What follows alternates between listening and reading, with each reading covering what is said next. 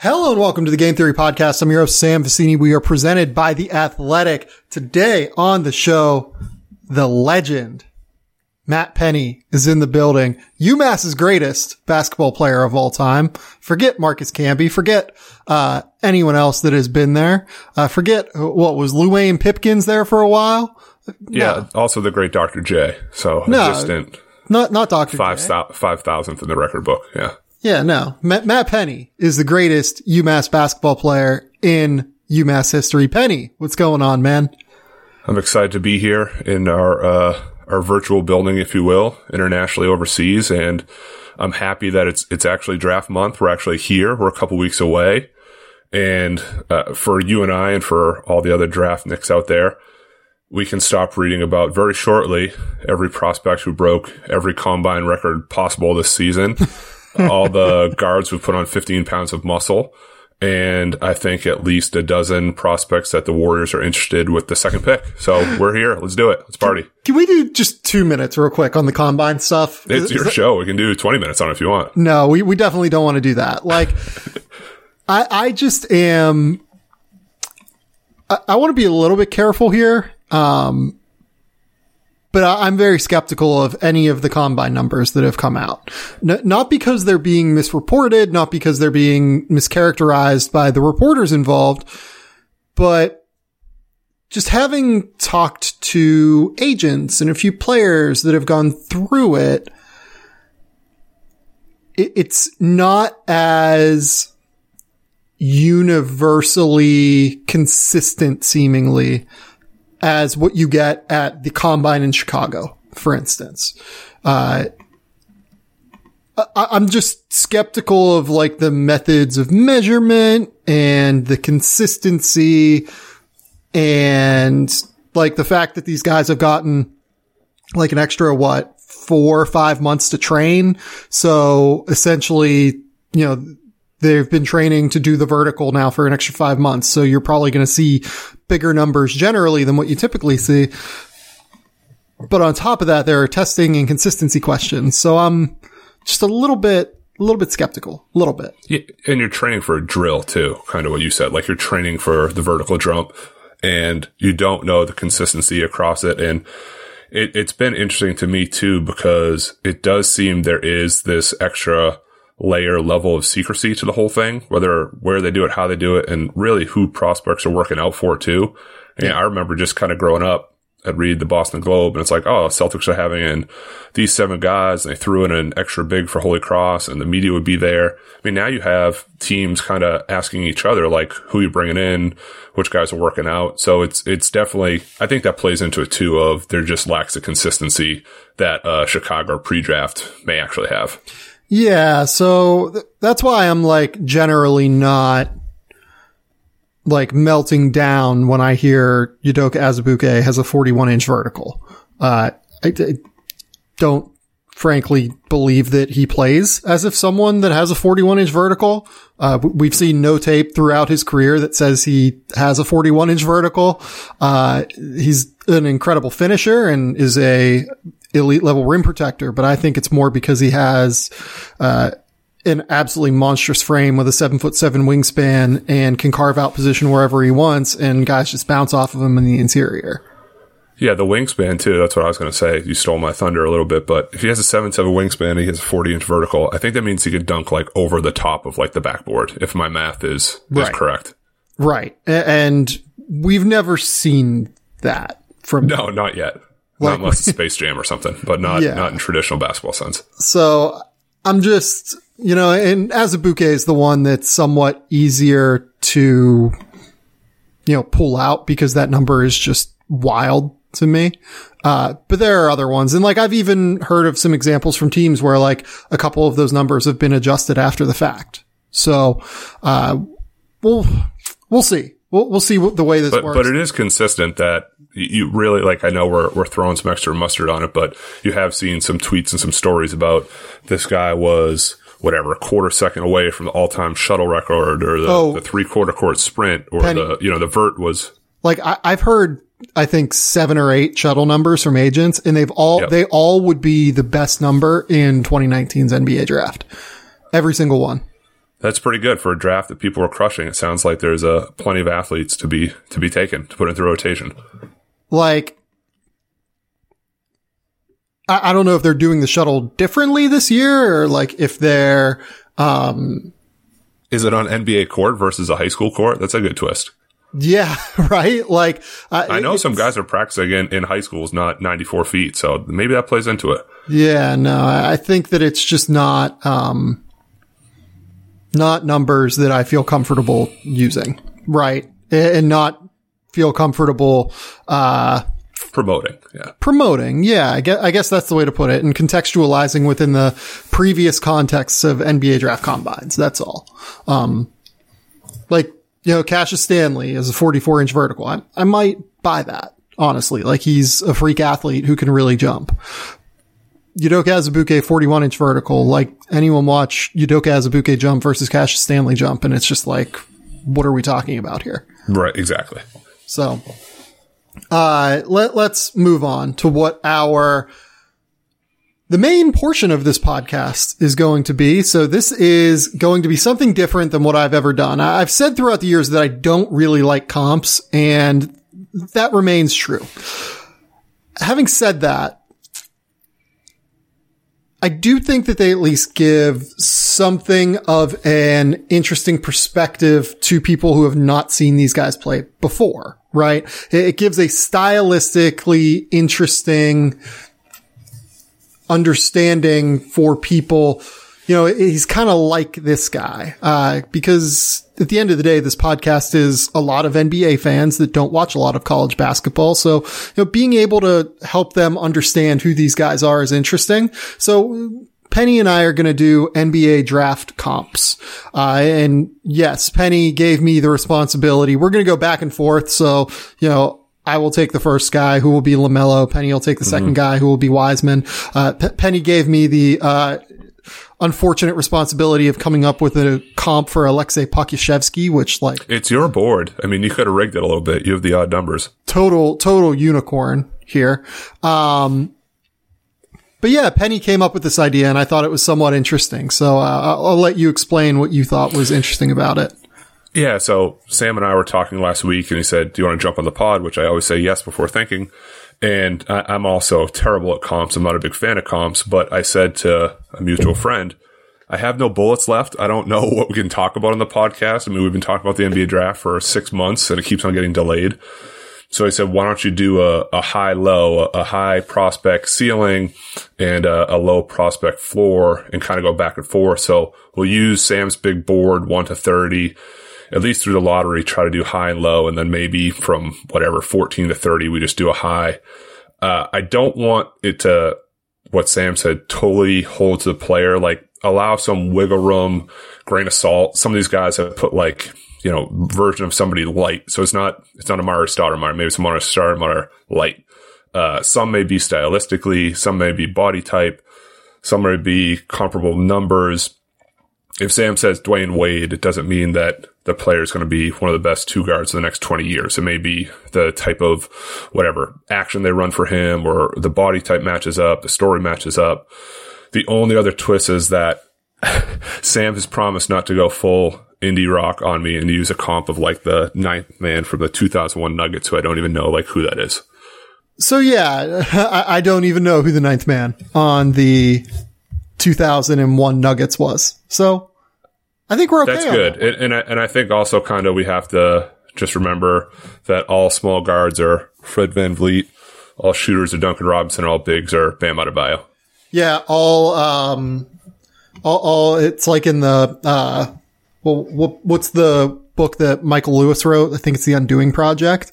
Um, he did a chapter with Daryl Morey, and Morey found that basically every shooting guard that had like um you know, the same complexion as Stephen Curry got compared to Stephen Curry coming into the draft. Totally. And, and, it's hard too because a lot of these guys, and I'm sure similar research you did, they're all saying the right things. They all want to be Fred. They all want to be Bam, but we'll, we'll do our best to kind of expand beyond that where space allows. Yeah. So let's, uh, let's start here. So you, you gave me LaMelo Ball. LaMelo Ball, number one. Who is another tough one. You know, yeah. so six foot six guard, about 180 pounds, plays as more of a distributor than a scoring guard. Kind of think that like the best case scenario here is like a taller pre-injury Rajon Rondo. Mm, okay. Rebounds the ball really well from the guard position, starts the break at a high level. Uh, excellent passer, just live dribble passes all over the place. Questionable shooter. Uh, he does take a lot of them and definitely sees himself as more of a scorer than Rondo ever did. So it's not perfect necessarily, but I think his best role in the NBA is going to be being that super high level distributor. The, the other key here is that if we're saying best case scenario for LaMelo Ball, that involves a lot of the defensive instincts that he showed at times in the NBL coming through. Uh, that would require him to be much more engaged defensively. It would require him to be much, um, much more willing defensively than he was in the NBL consistently. But if we're saying like, what is his highest ceiling here? His highest ceiling involves him becoming like a fairly good defender, I think. Yeah. I also liked Shaun Livingston high school as well. Kind of like a big creative guard, plays off the bounce, creative, had some flair, not necessarily a, a shooter from three. And I, I, think I was looking at the stat. I think Livingston was only like a 17% shooter from three in the NBA, but I thought that one may not be a bad fit as well. Yeah, I've seen like bigger Rubio. I've seen yeah. the light, the light version of Luka Doncic, which it, it's kind of sacrilegious to say that, but uh, again, it's he's not a unicorn, but it's a tough guy to kind of put into a box. Yeah, he's he's really really tough. I think he's really really difficult to try and like find the right comparison point. Uh, finding the floor is hard, like in and of itself as well.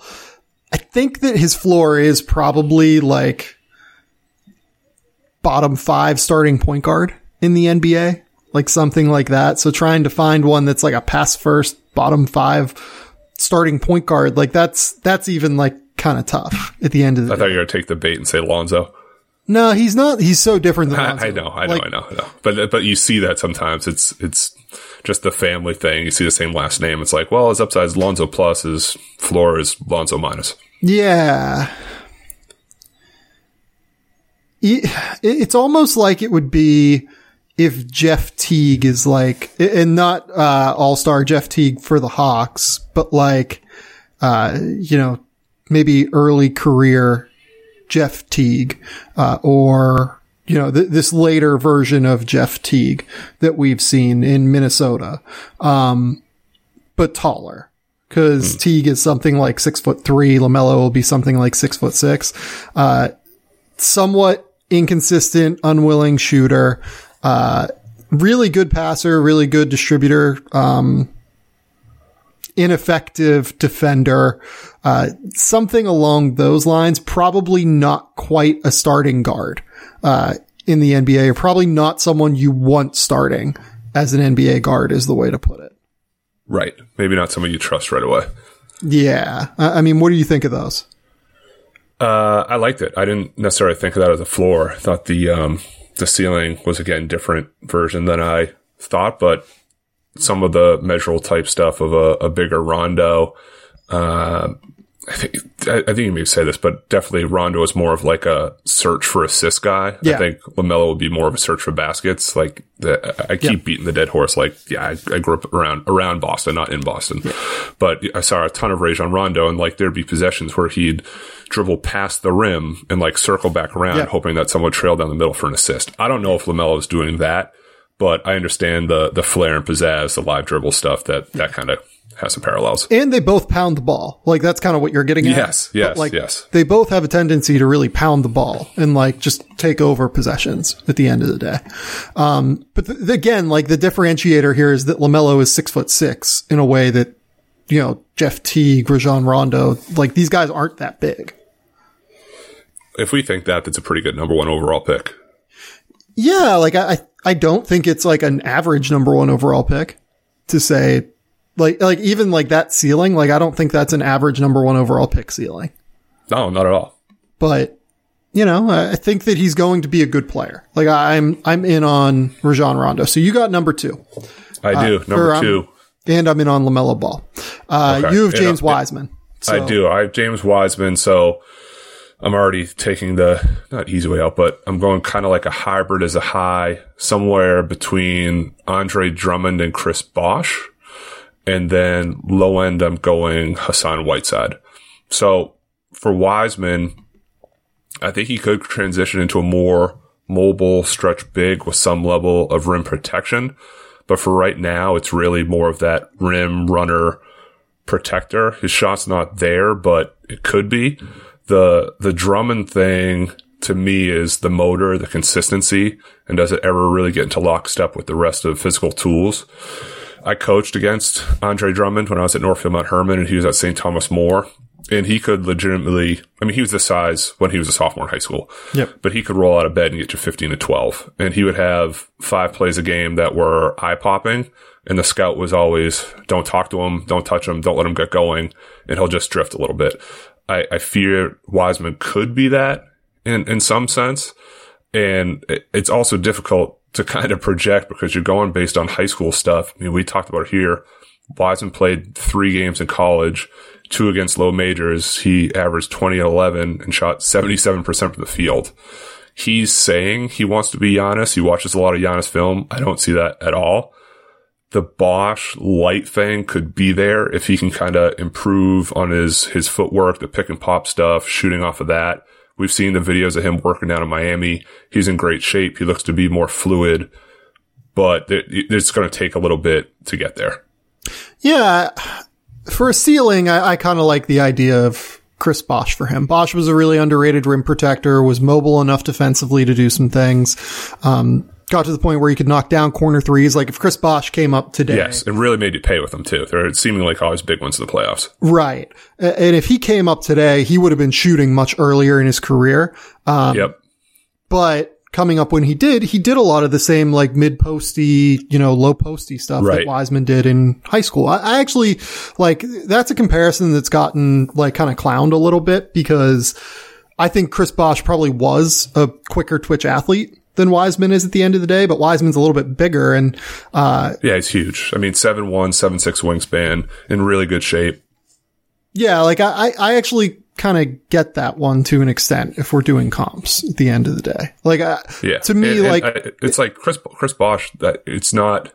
Again, I don't want people going crazy being like, "Well, if he's Chris Bosh, he's a lock for number two. It's like Chris Bosh is probably as good as it's going to get there, and that's not a knock really on either of them. Yeah, no, like it's Chris Bosh. I think is going to end up in the Hall of Fame at some point. Yeah, I was hesitant to say it, but that's what I was thinking. Yeah, I mean Chris Bosh's Chris Bosh's career. I hope uh, you know doesn't get lost to the annals of time. Like he was, uh, you know, an eleven-time All Star who was a huge part of the like Miami Heat with Dwyane Wade and LeBron James. Uh, only made one All NBA team, if I remember correctly, which is kind of bizarre for a guy that uh, only played in 11 all-star games, but I, I would bet you there aren't many 11 time all-stars that aren't in the Hall of Fame.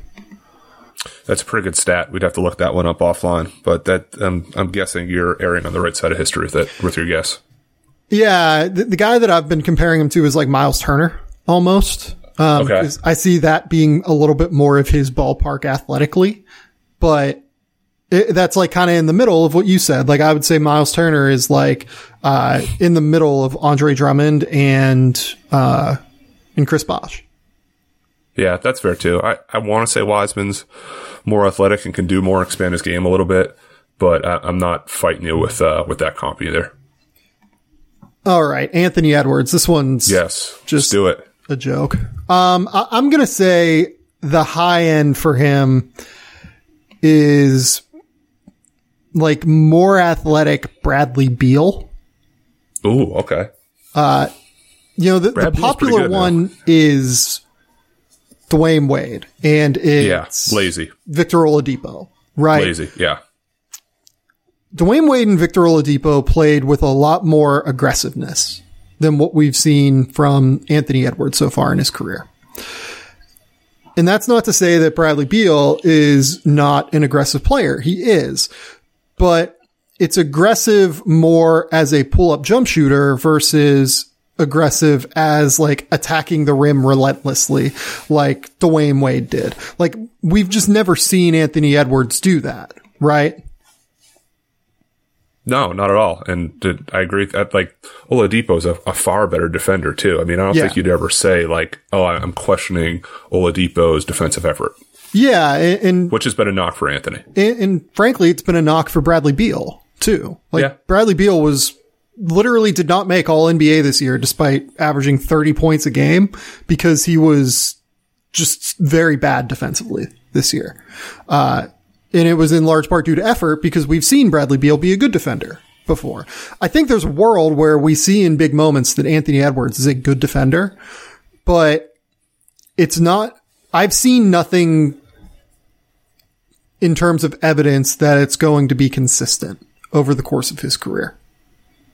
Yeah, it, it's one of those things where sometimes if the game is close, he gets a basket or has a good possession offensively, then he like snaps in. Yep. He's like, okay, lockdown defense. And he'll have good plays, good deflections, he'll get in the lane, but it, you're not getting that from the second the ball's tipped to the last whistle. Just, it's not there yet. I, I also, I hate the Donovan Mitchell one being thrown around too. I mean, Donovan Mitchell averaged 36.3 points per game in the bubble. It, like Anthony's very good. I don't, I don't see that either. Yeah, and Donovan again is like an aggressive downhill driver all the time. Like that's that's what he does. He pulls up a lot and he takes some shitty shots, but like Donovan's game is aggressive downhill driver who fights his ass off defensively, and that's always been his brand. Mm-hmm. Uh, you know, he might not be like the most effective defender all the time because he's closer to six one than he is to six four, but he is someone that at least like can be reliable defensively in a real way. And by the way, like Bradley Beal's a better player than Donovan Mitchell, in my opinion, right now. So like, it's just a little bit different, uh, in terms of what the comp is. Uh, I, I would say more explosive Bradley Beal, uh, with similar flaws.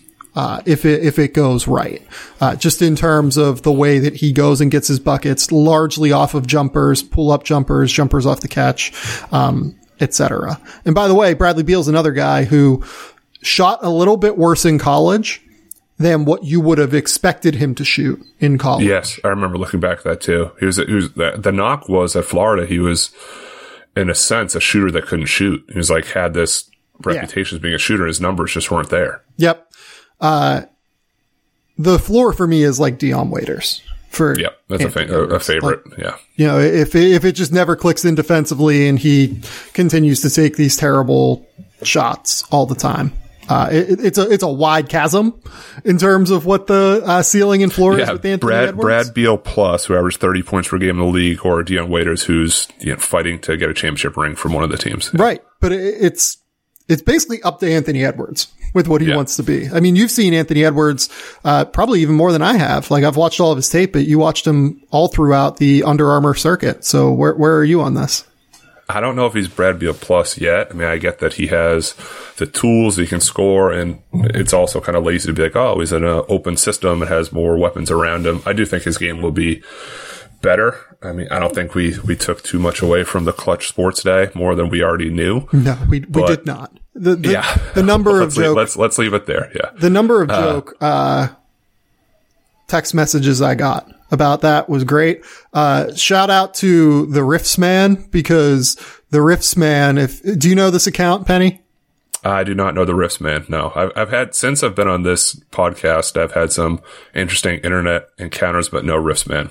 The, the Riffs man is a uh, just a Celtics basketball legend on okay. Twitter, basically. Uh, and one of the things is like he found a tweet from many years ago with uh, Devin Booker saying going to Hooters with the fellas. And I got an actual text from an NBA uh, scout saying LeBron and AD crushing beers and going to Hooters tonight with the fellas uh, because it very much looked like they were like having beers on the sidelines of this. It, uh, it's tailgating in 2020. yeah, do it somewhere. They, they were tailgating the Edwards yeah. Maxi workout. I'm not mad. You get to that level, they can do whatever they want. Just coming off a championship. I loved Their it. celebration just extended, continued. It was amazing. Uh, you're up with Obi Toppin. I am Obi Toppin. So I'm going for Obi Toppin ceiling Amar'e Stoudemire light. Okay. Uh, I, I also wrestled with McDyess with a jumper, some dash of John Collins, and my floor is Marvin Bagley. So my justification is bouncy offensive weapon, struggles to guard, can be exposed in pick and roll or out on the perimeter some. Offensively, very comfortable as a four and can make you pay as a four, but really should be a five. Uh, can Obi stretch the floor enough from three with a, a larger sample size? He was 39% in college, but he was only 32 for 82. Amar'e only took 127 threes in his career, but like we kind of talked about before with Bosh a little bit is like the game was also different and hadn't really fully transitioned into shooting bigs. So I think if the game had, had expanded even more, we would have seen more of that out of Amar'e. Uh, but he was a 55% shooter from the field his last five seasons.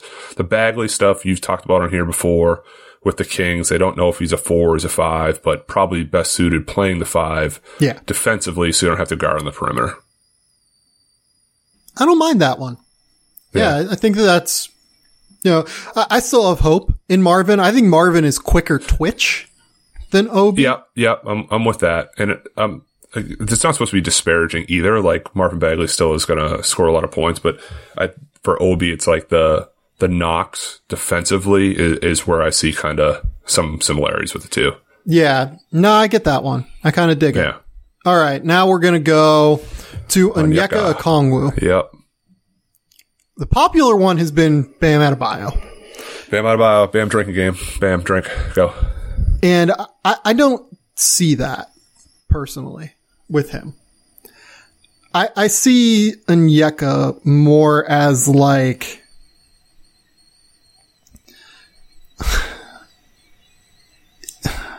it's, it's hard. It's, it's really hard with him. It's like, I'm, I'm going to say a name here and people are going to think it's like negative and I, I don't really think of that this way. Like better defensively, Montrez Harrell. Ooh. Okay. Cause like Onyeka can, I mean, Tre, Tre, I mean, the defensive stuff, Trez, they could hardly play at the end of the playoff games. right. And, and I think And have Onyeka, Onyeka, who would, you know, I, again, I know it drives you nuts. He wasn't on any of the Pac-12 all defensive teams, but known for being that versatile switching big defender.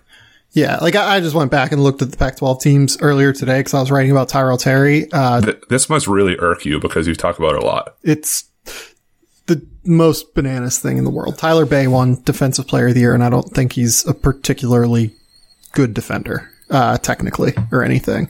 Um, athletic and like makes an impact on that end just by playing hard, but like, yeah, it, it, it was, it was bizarre to me, uh, the way that they voted on that defense award. But like when I say, uh, Montrez, like I think Onyeka is going to be a very high level, uh, rim runner and pick and roll player. You're going to see him occasionally post up smaller guys and your hope is that he can develop out to like 15 feet. And then obviously the hope is here defensively that Montrez, uh, is just unplayable and Onyeka won't be that. So like it, it's offensive Montrez Harrell with like, like Daniel Theis defense almost. Cause like he'll Not, be against, good in not against Bam, though. Yeah. yeah, like good in space, but not like hyper elite in space. Like I, I don't think Onyeka is an all defense team guy in the NBA. Like So, so that's a good question, too. Do you think his, despite your anger with the Pac 12 defensive teams, do you think any of his defensive stuff has been overstated a little bit? A little bit in terms of translation to the NBA because he is six foot nine with like a seven foot one wingspan. Like he, he's not this like monster, enormous center. He, like honestly, you go back and watch the tape when they played Isaiah Stewart. Isaiah Stewart kind of wrecked him a little bit because he just absolutely threw him uh, around on the block. Oh, yeah. Big and strong. Yeah. So there are going to be centers that can do that. Like Joel Embiid, if he goes to an Eastern Conference team, like Joel Embiid will like take care of him, I think. Yeah, I, I don't think you're going to see. I agree with your point, but I also don't think you're going to see too many Joel Embiids where the, No. the NBA is is moving toward the Onyeka archetypes of the world. But like But even even the Marcus Aldridge, I think catches him right now. Yeah, be a lot of elbow stuff, but yeah, he will. Right. Uh, the floor for me is like slightly worse Tristan Thompson. Like, okay, that's exactly who I had too. Yeah, like like honestly, like I think Onyeka is one of the safest guys in this draft, and, and I feel I have moved him up to four on my board. Just spoiler alert for whenever I uh, release uh, this big project I'm working on. But Hundred thousand words. yeah, it's going to be a monster. But uh, yeah, I, I would say like I feel very safe with what Tristan Thompson is in the NBA, and I feel safe that you know Onyeka Okongwu is going to be able to provide an, a similar level impact to him. All right, I'm good with that. That works. All right, before we uh, move on here, let's take a quick commercial break to hear from the sponsors.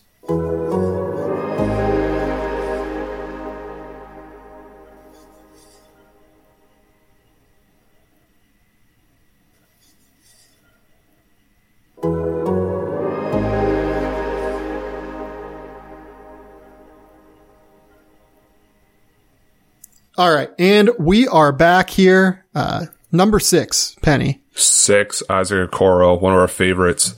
I had for a ceiling like a jacked up Andre Iguodala Yeah. or like a Jaylen Brown light. And for the floor, I had Justice Winslow. Yeah, I, I, I like the Iguodala one a lot.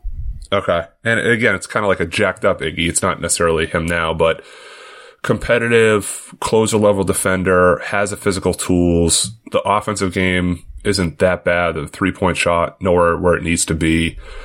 He works. Uh, the Iggy comp to me is more kind of later years too, as they transition more to the front court. For Okoro, the size and strength will allow an easier adjustment for him too to the physicality of the NBA game uh, both with the with the defensive versatility profile. Um, that that's like the most intriguing part of it. If you look at their numbers too, at uh, Auburn, Okoro was twenty for seventy from three.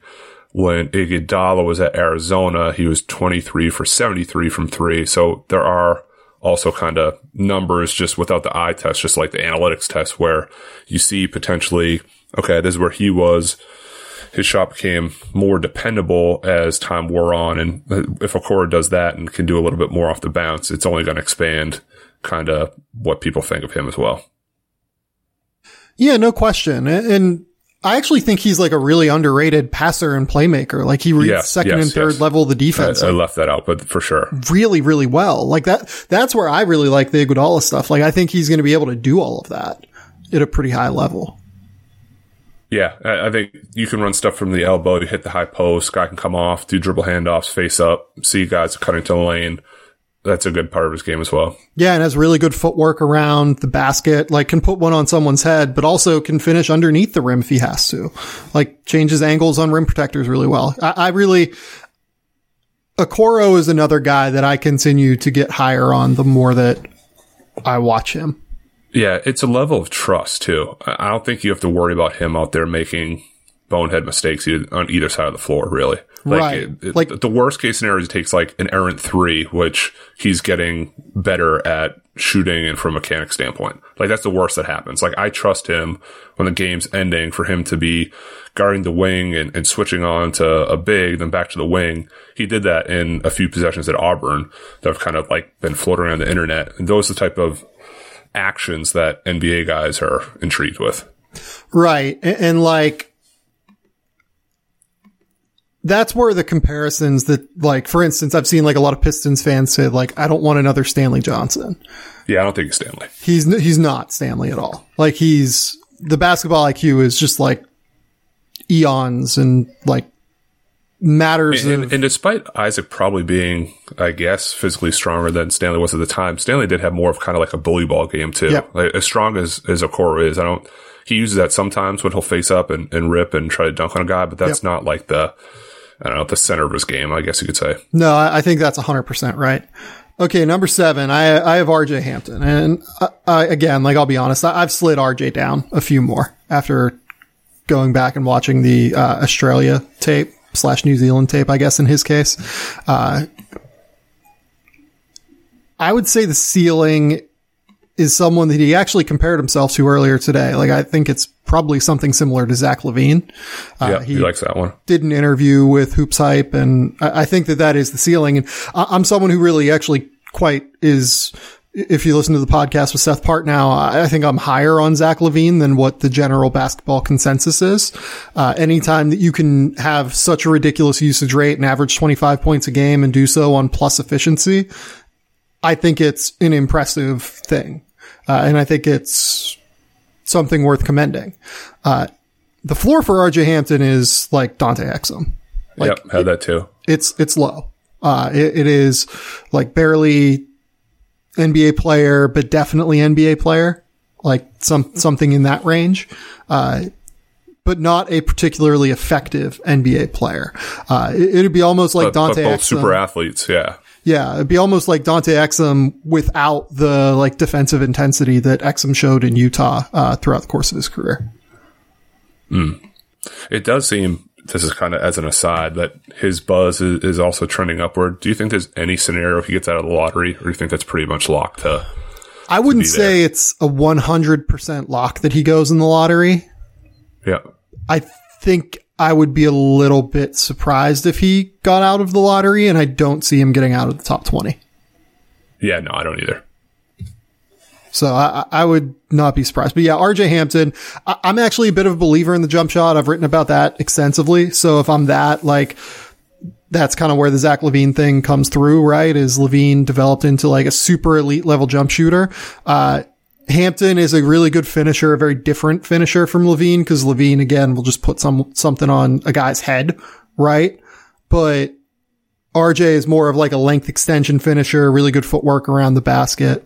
Um, yeah, I, I, I would say like combo guard, scoring guard, uh, guy that I think, like, I think LaVine could make an impact on an NBA, uh, playoff team too, but probably not in the role that he's currently in.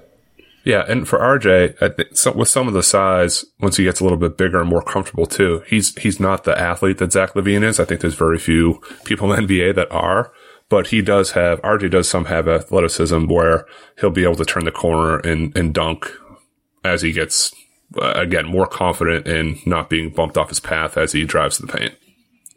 But Zach LaVine makes sense. I mean, Zach Le- yeah. he said Zach LaVine or Jamal Murray. I don't see Jamal Murray really at all, but Z- Zach LaVine's not a bad one. Yeah, I, I actually really love RJ's first step in, in a real way. Like I, I, think he is a super high level first step athlete. Um, but needs to kind of improve, uh, defensively needs to improve as a distributor, as a uh, as a willing passer as much as anything. Like he he makes okay uh, easy reads from time to time, and then he just takes terrible shots. So you know, LaVine again is somewhat similar to all of this, I think. So uh, you're up. Uh, who, who do you eight. got next? Yep, I have Tyrese Halliburton, another draft darling. So I had for a high, I struggled this one a little bit. This is one that I think we've actually talked about before. I did as a high Lonzo, and then I did for a low like Patrick McCaw. Yeah, I think that's pretty close. Yeah. So uh, yeah, explain. These, uh, and I also want to just say for the record, these are not all mine. Like I also talked to some NBA scouts and other people. Like I am not this smart. But anyway, uh, for Lonzo and for Ty- more Tyrese Alonzo, big guard, best suited is kind of like a secondary facilitator playing next to another facilitator creator, has the height and the vision, from playing that off guard spot has size, but I worry a little bit about the fluidity of the jumper coming off the dribble. Be able to score off pull ups, just the way he kind of like leans forward a little bit. It releases yep. in the front of his face. His, his feet are a little funky. He's one of the many prospects who have added 10 to 15 pounds of muscle, but I, I still am worried about him a little bit finishing at the rim. Does it turn into more of a floater package? Does he try to finish on the other side? Like, I don't think yep. he's, he's turning the corner in, in the Yamming on somebody either. Uh, as a kind of weak parallel, they both do have funky releases to their shot. For McCaw, it's like he's a big guard, inconsistent, 30% shooter from three. Again, best off the ball. To put a bow on it, uh, I, I do like Halliburton. I think he's a guy, but like a, a high end role player guy and not the guy, if that makes sense. Yeah, so basically Lonzo. And I Sure. think he's going to be, like, I think he has a very good chance of hitting that ceiling as well, which is why I have him a little bit higher. Uh, uh, he's up to like seven or eight on my board now. Um, I am generally quite a fan of Halliburton being a good role player who will defend off the ball, will always be in the right position rotationally, will always just be around in, a really intelligent manner, I think. Uh, and will lead the break and will always make the right passing read. Like those guys help teams win. I think Halliburton will help teams win while not necessarily being the driver of why a team is winning. Totally. And if he's around, and and that's what you want for an NBA starter or rotation guy that you can put other scorers around him. You don't have to worry about him feeling some type of way if he's not the Yep. guy. Yeah, I think it's been well established that he's okay and, and comfortable and aware of who he is. He actually does look bigger as much as I knock all these people for adding 10 to 15 pounds of muscle. He's working out at impact basketball. The jumper looks a little bit quicker, albeit still kind of a funky release. So he, he's working on his game. I mean, he's, he's had this off time to improve and it looks like he has. Yeah, the, the next one is Killian Hayes. Yeah, I like I, I lucked out this, and it's like all these internationals who you so politely gave to me in the last mock draft, and now you're having to eat it and figure it out. Yeah, you're you're giving me uh giving me some messy ones here. Uh, I actually think Killian's is relatively easy. Like I think his ceiling is something similar to D'Angelo Russell. Yeah, Very left hand dominant. Uh, you know, needs a ball screen to be able to get separation. High level live dribble passer and has some potential as a shooter off the dribble. Can make a case that he's better defensively than D'Angelo Russell for sure. Uh, ultimately though, like his handle is not as strong as Russell's was coming in. And I'm a little bit skeptical that he hits that ceiling because of that. Like he is exceptionally left hand dominant. Like Russell, Yeah. Russell likes dribbling with his left hand and very much prefers it. Like I, I watched all of Killian Hayes' assists this year. I don't think I saw him make a single like live dribble pass with his right. right. And even some of the highlights too. He'll drive, and he should really finish with his right hand. He has his defender on his hip, and he'll still go back to the left hand on the right side of the basket. Yep. So he just doesn't he doesn't necessarily trust it either. Are you in the camp at all buying him as a top three guy in this draft? I'm not. I get why people do it. Like, I, I think that, like, I, I went back last week, late last week, and like, I watched three or four of his games. I watched every single pick and roll possession he had, every isolation possession he had, every assist he had this year. like, I wanted to make sure that I was not missing anything Right. him. And what it comes down to for me is that the highlights with Killian Hayes are amazing. The flashes that you see are just like immediately translatable to the NBA at times. Like you see him go like sidestep to the right, you know, Dame Lillard step back three because he's left-handed. So it's like slightly different than Dame's, right? Right. Like you see him, you know, have these nice little floater touch shots in the mid range, like potentially the ability to be like a three level scorer, has like pretty good, like finishing around the basket. Like you can see like some flashes of like Ginobili finishing around the basket with him. But I don't think he's a good enough ball handler to get there consistently. Uh, I don't think he has enough burst to get there consistently. And I think teams are just going to sit on his left hand. And like, whereas James Harden, And make him beat you with the right. Yeah. yeah, like James Harden is one of the best ball handlers like in the NBA and can do that. I don't think Hayes can really do that from what I've seen. It- like when you watch his games, the flashes always pop, but from an overall impact perspective for like the 30 minutes a night that he plays or, you know, 25 to 30, whatever it was, it, isn't quite as impactful as what you would think because he can't consistently like get into the teeth of the defense. And, uh, he like can't quite get that consistent separation. And like, frankly, he can't quite consistently knock down a jumper off the catch. I just like the idea of you in like a dark room with just the glow of your computer screen watching Synergy for like 18 straight hours trying to figure it out.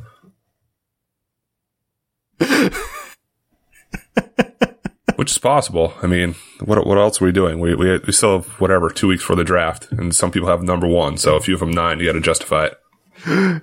Yeah, that is uh, that is uh, definitely true. What what was happening last Friday for me? I was just sitting here in the dark watching a lot of Killian Hayes tape. Um, but I I did want to make sure I wasn't missing it. But um, Yeah. and I think he's a really good player. Like I think he is a very interesting long-term player that I would understand. Like, I think I'm going to have him at seven or eight. Like, I keep flipping back and forth on him and Halliburton.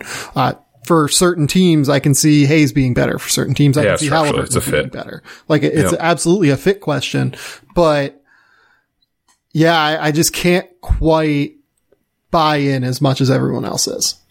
Hmm. All right, you're up. Who do you have next? I'm at I'm at ten. I have Deni. Are you keeping him at ten? Because like we did the mock and he got to twelfth, and we thought it was crazy. The Golden State, whether it's smoke screen or not, it's looking at him at two. I've seen a lot of places four or five. Does he get to ten, or is this kind of just like your personal view of it? Oh, he's he's not getting to ten. I, I would Okay. be pretty surprised if he got out of the top five at this stage. All right.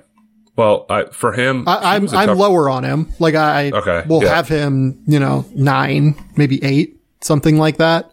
But but, but right there. yeah, like he'll he'll be in this like second tier for me though. Yeah. So for him, I, I saw kind of like a, a younger Batum. Uh, older Batum was more of a three point shooter, and then low end I had Hezonja.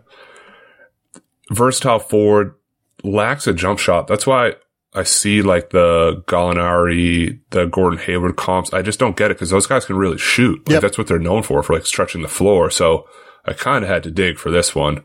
Uh, I've seen the Kirilenko name, but he doesn't have the defense of, of Andre Kirilenko. But you can use him in different actions. He makes plays as a ball handler and a screener out of pick and pop and pick and roll. Batum also served as kind of like a big facilitator, averaged almost six assists per game in 2016, 2017. Shot 33% from three, but 85% from the line. I know like Deni's free throw stuff is not great and his three is not great. The Hezonja thing was just kind of similar size, drafted top five, a little bit better shooter, but didn't pan out. But I like just being totally transparent. I, I couldn't really nail down a guy where I'm like, I think that's it. Yeah, like it, it's almost he's like not, he's not, he's not a shooting big. So it's like all these names are shooting big. It's like, well, that doesn't really make sense. No, he's he's a playmaking big. Like he is Yeah. like a point forward. Like it's all it's almost like smaller, less athletic Lamar Odom almost is is like the Okay. play style, but he's nowhere near Yeah. the defender that Lamar was. Right. And I don't, like, I haven't seen enough of Deni, but I don't know if he's that smooth off the dribble either. He's pretty good off the bat. Like I think he's a pretty good ball handler, especially for his size. Like I think he's going to be at some point like a reasonable secondary ball handler. Um, right. And Lamar Odom was like one of the original big guards of like, why is this guy bringing the ball up the court? Right. Like you're going to be able to have Deni bring the ball up the court and he's going to make really high level passes. Um, yeah. I just don't know that he's going to be good enough defensively. Like this skill package for me would need to be like a high level defender almost. And I don't think he's bad defensively. I just don't think he's going to be like a difference maker defensively. Yeah, haven't totally bought in. Have to see more. Yeah, like he's he's smart, he knows where to be, like you know, he's willing and he knows exactly how to like handle his shit on that end. Um And didn't he have the great quote? I think you retweeted that like the New York Knicks are an organization. yes, the New York Knicks are an organization. Like that that's the other thing too. Like everything I've been told is like very mature kid, professional mindset already, like really going to be a worker. Like you, you don't have to worry about any of that stuff. And I, I think that frankly is why a lot of, uh, teams near the top are like, okay, we can trust him to keep getting better. Um, but but not at two if we're saying the ceiling of of Ant is like Brad Beal jacked up, and we're saying like maybe Deni's a, a less Lamar Odom. Right, right. No, I. I it's a tough skill set for me. Like it's a, it's a weird skill set to try and figure out. So uh, let's uh let's move on. All right, let's go eleven. So I am up. up, and you gave me Devin Vassell, which is pretty easy. Uh, I actually think that the ceiling is Danny Green.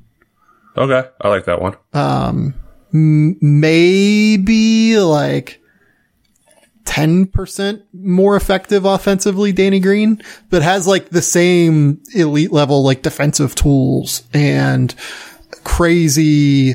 Uh, like off ball defense and team defense that Danny Green has. Uh, the floor, I think is pretty low, to be honest, if he doesn't shoot. Mm. Um, and I, I, think that we might be putting like the cart before the horse a little bit. Uh, the floor might be like Matisse Thybulle this year. Pre bubble. Yeah. Even, I mean, even post bubble, like. bubble Thybulle was was good though. It's legit. fine. Like Matisse yeah. Thybulle averaged like five points a game this year, was an awesome team defender, clearly got minutes, clearly was a rotation player in the NBA, but you know, I, I have some real questions about where the offense goes from here. I have the same questions about, uh, Devin Vassell this year. So you don't see the, the Covington, Khris Middleton type comps. He's not, he's not as big as those guys. Yeah. Middleton's almost six eight and can create his own shot in isolation. Like Devin Vassell can't do that. Uh, Covington, yeah, like I think Covington's kind of a similar player. He's just also six foot nine with like a seven foot wingspan. Hmm. All right, that's fair. That plays. All right, yeah. I'm, at, I'm at I'm at I'm at twelve. We're still plotting along the ladder here. So Kira Lewis. I had some mix of Darren Collison and a bigger ish.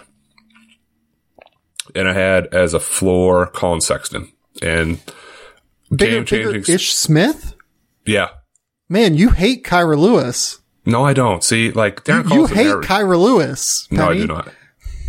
Why? Like Darren Collison is a career averaging 14 points per game. If you get that at 12, that's a great value pick.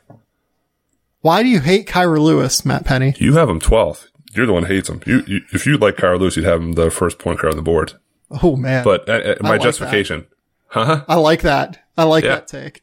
Yeah. So game changing speed, quickness. He facilitated better toward the end of the year. Uh, like similar concerns I have about other guards, smaller guards in draft is he needs that mid range floater to really finish over bigger defenders. And, and when he beats his man, a guy steps up and he doesn't really have the true explosion at the rim. Uh, he might actually turn it over a little bit more than Collison, but their numbers also, from a shooting perspective, really match up. And Kira shot 46% from the field, 37% from three, 80% from the free throw line. Collison as a career is for, like the same, like 47, 39, 85. Uh, the Sexton thing's only because, I mean, he still averaged, I want to say like 20 points per game this year, but there's also times where he plays too fast, a little out of control, and frankly had good stats on not a great team. Okay. Are you like pick? Are you picking up your jaw off the floor because I just I, I hit one of your binkies too hard? I'm trying to. I, I'm just like, there's like Darren Collison as a ceiling is tough for me. But it's it's it's somebody of that six foot six one mold that's fast, that can score, that isn't averaging to me 22 points per game. Yeah, like it's it's almost like Ty Lawson almost. Sure. But bigger. But it's like, like bigger than Ty though. Yeah, but like I don't like Darren Collison isn't meant to be a shot. Yeah. Kira is kind of tough for what it's worth. Like I, I actually do agree. Like it's it's almost like much less vertical pop De'Aaron Fox. See, I had De'Aaron Fox, but like I don't think he has that that burst athletically at the rim. Yeah, no, he doesn't. Like that that's the difference. Is like he just does not have that in it. But you're killing me for Collison. I just pulled it up. Ty Lawson a career twelve point seven points per game, six assists. yeah, but Collison's like those numbers at the end of his career because of his Sure, he say- rattled off like four straight years of like six or seven points per game. Had a good stretch for three yeah. seasons where he averaged like 15 plus. Yeah, like Ty, like during those, like his second year to his sixth year, averaged 15.7 assists and did so on 46 from the field, 37 from three, 77 from the line. Like may- maybe prime Ty Lawson. Would you say Darren Yeah. Collison had a better career than Ty Lawson? I'm saying, and he had, he never averaged single digits. He averaged Yeah. at least 12 points per game in almost every one of his seasons and at a high of 16, 6, and 3. You know what? I'm I'm here for If this. you're getting 16, 6, and 3, uh, like that's not a, that's not a bad thing. I think I'm We're happy with that. I think I'm here for this, actually. Okay. Yeah. He probably did have a better career than Ty Lawson. Ty Lawson's uh, star shone brighter for like two years there. Yes, it was a bright star for two or three years. But yeah, you're right. You're right. Uh, the next one is Pokusevski and pass. Like totally. Just, just yeah, just say poor man's Porzingis and move on. Don't even explain it. I know they don't fit. Like whatever. yeah, like he's way more fluid than Porzingis is. Uh, but but again, like he is. But you also have to remember who he's playing too. Like he looks like a seven foot Magic Johnson Anthony Davis hybrid in that league in the highlights anyway. Yeah, he does. Like it's uh, it's a joke. Like I totally uh, get. Yeah, ceiling Anthony Davis, floor Magic Johnson. Yeah, ceiling Anthony Davis, floor Jan Vesely. Like Great. I don't fucking know. It's this this league. I think I wrote more about Pokusevski in this project than almost anyone else because I'm just fascinated by him in a very real way. Uh, the balance at seven feet tall, like he's not. If I'm going to be real about this, right, and like take this seriously, um, and not just like pass, the the big issue that I have with Pokusevski is I think that he is really bad guarding the ball. Like he's a very poor defender in that league on the ball. And I think what teams will do is just put him in every single primary action and force him to defend until he gets Yes. stronger. And, And then, and then bury him in the post for a, a quick touch and just get killed. Like, Right. like you think Onyeka's getting thrown around? Like, what's going to happen with this guy? No, a, a thousand percent. So trying to find the guy that is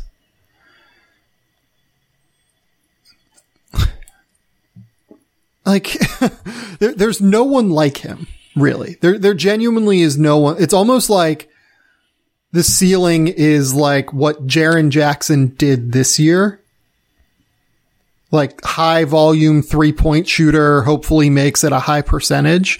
And mm-hmm. then if you also throw in like passing ability that Jaren hasn't shown yet, it's this, the ceiling offensively is like exceptionally high. Just unbelievable. Just a lot of things have to click to get there, though, too. Right. And like he doesn't play through contact well at all right now either is the other problem. So like Jaren Jackson's 240 pounds. Pokusevski is I think 210, they, or maybe, I think it 210 might was be like one- high. Yeah, I think it was 190. They listed him at 210. So split the difference. Maybe it's like 205. Right. So I don't, I, I have some concerns. The more I watch Pokusevski, I, I have some concerns on the way that it works at the next level, but that is not to diminish the ceiling being through the roof, to quote Michael Jordan. Right. Ceiling is the roof. Yeah. All right. That's fair. I'm at 14. I got Patrick Williams, who's, you killed me for taking fifth, but he's been kind of whispered in that top seven to 10 range lately. Don't virtually throw anything at me because I'm not saying he's him. I'm just saying some level of physicality of Kawhi Leonard, but more of like the OG type game build for high, for low, kind of like a physical presence off the bench. I had Corey Maggette. So, So- the more I watch him, the more Yep. I kind of get it. Okay. In what sense? High or low? The high. Ooh, okay. So you're coming around. I'm not so crazy after all. Like I, I, I don't think he's Kawhi. I, I do not think Uh, he's. no, no, no. Let's let's hard stop there. He's not Kawhi Leonard, but he has the the huge shoulders. He has the frame. He does some pull up stuff off the dribble now. Can play a variety of positions and roles without hurting you. passes the hell out of it. Like Passes the hell out of it, and he does have a six eleven wingspan too. He's not the Kawhi like seven four whatever Right. craziness he has with his enormous hands. And then if if you look just as like again, just college stats, parallels, Kawhi in college averaged 15 and a half points per game, 10 rebounds, 29% from three. I mean, Patrick Williams only played 22 minutes per game, uh, uh, shot 32% from three, was like 16 for 50. Kawhi was 25 for 86. Obviously, Kawhi got a lot better. He's in a great developmental system. If Patrick Williams gets there and is with a team that's, that's known for developing their guys, I, like I like his upside as much as anybody else here. I mean, you just don't, you kind of don't even know what you're getting yet either. I mean, he didn't start for Florida State. Yeah, I've I've pushed Pat Williams up the board a little bit too. Um, I, I have him in the lottery now. Yeah, no, I he's definitely going to be in the lottery. Yeah, it, it's a fascinating skill set. Like it is one of the more interesting skill sets that I can remember. Uh, because he is so enormous and so raw at this stage, but also like has all of these weird latent skills while also being like a, cr- an incredibly reactive defender. It's, Yes, very good team defender. Yeah. It, it's a, uh, people are going to hear that and be like, that's a crazy ceiling, but I'm, I don't think he gets there, but like I, I get where you're coming from. At least. You just hedge the bet, say light, Kawhi Leonard light, and then it's like it takes some of the the shine off it. Who, who, who would be Kawhi Leonard light in today's NBA? Patrick Williams. Uh, that's a good question. Who would be light a top six? Does Marcus player in the Morris think he's Kawhi Leonard? Oh God, he might think that, but I don't. I hope that's not the Patrick Williams ceiling. Um, No, I, I don't think that that's even really a comparable thing. Um, almost, they do it very differently, but like TJ Warren with the way that he gets a lot in the mid range while also being like pretty efficient offensively. Yeah, I think he prob. I think T.J. Warren does a little bit more off the dribble, can score a little bit more on an island and, and get his own.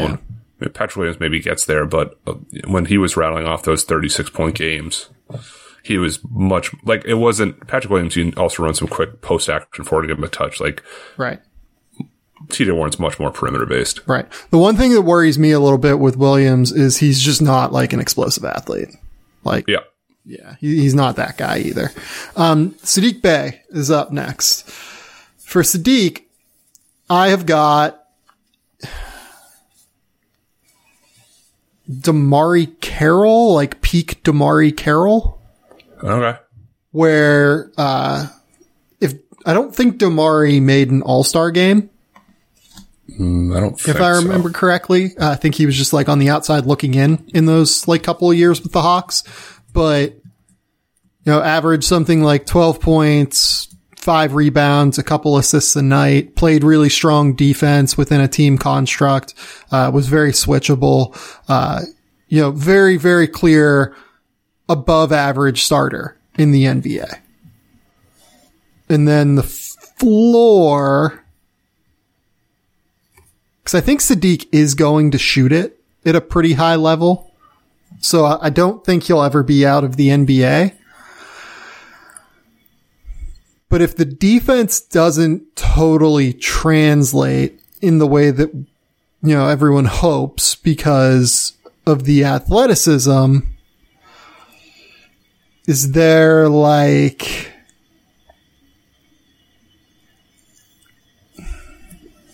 is there like a George Niang this year, like almost floor there? Eh, I think Sadiq's a, a little bit more mobile, fluid, better shooter. Right. I agree with you, but like then I hear from teams that think he's like an absolutely terrible athlete. Okay. So But I also have like visions of George Niang at Iowa State just doing like every trick in his bag in the post and scoring there. Like that's just not Sadiq. maybe You know it's, the uh maybe it's more like what Cam Johnson was this year. Okay. That, that I think that fits a little bit better. And, and Cam Johnson was really good for a rookie. Like, Yeah. I don't No, mean that stretch. is a negative. Like I'm saying like very clear rotation shooter, but probably not like a starter level player. Right. I, I forgot about the DeMarre Carroll thing in 2015 when he was the only Hawks starter not selected to the All Star game. Yeah. And, and was a good- really good that year too. Yeah, that's a good trivia tidbit. Millsap, Horford, Teague, Kyle Korver, not DeMarre Carroll. Yeah. Frankly, was probably better than Kyle Korver that year. If we're Yeah. going to be honest with it, like Korver got Well, he averaged 12.3 points per game. Korver was 13.4. Yeah. Yeah, and Korver was really good. Like, and I don't mean that as a slight at Korver, but like Korver is one of the best three point shooters in NBA history. But you know, DeMarre Carroll defended and did a lot of different stuff. So, um, that's definitely not a slight when I say that. No. All right, you're up. No slides here. Yeah, 16, Tyrese Maxey. So again, if you watch the, the Clutch Sports Pro Day, they had a little interview with John Calipari. He said you can't pass on him. It'll be like passing on Jamal Murray or, or Shai. I, I don't see those. I see him more as like a, a scoring punch off the bench, kind of like a, a Lou Will or maybe in like the Coby White mold. I mean, for, for Maxey, he played on that, and we're also outside the lottery, so I might just do like one guy here.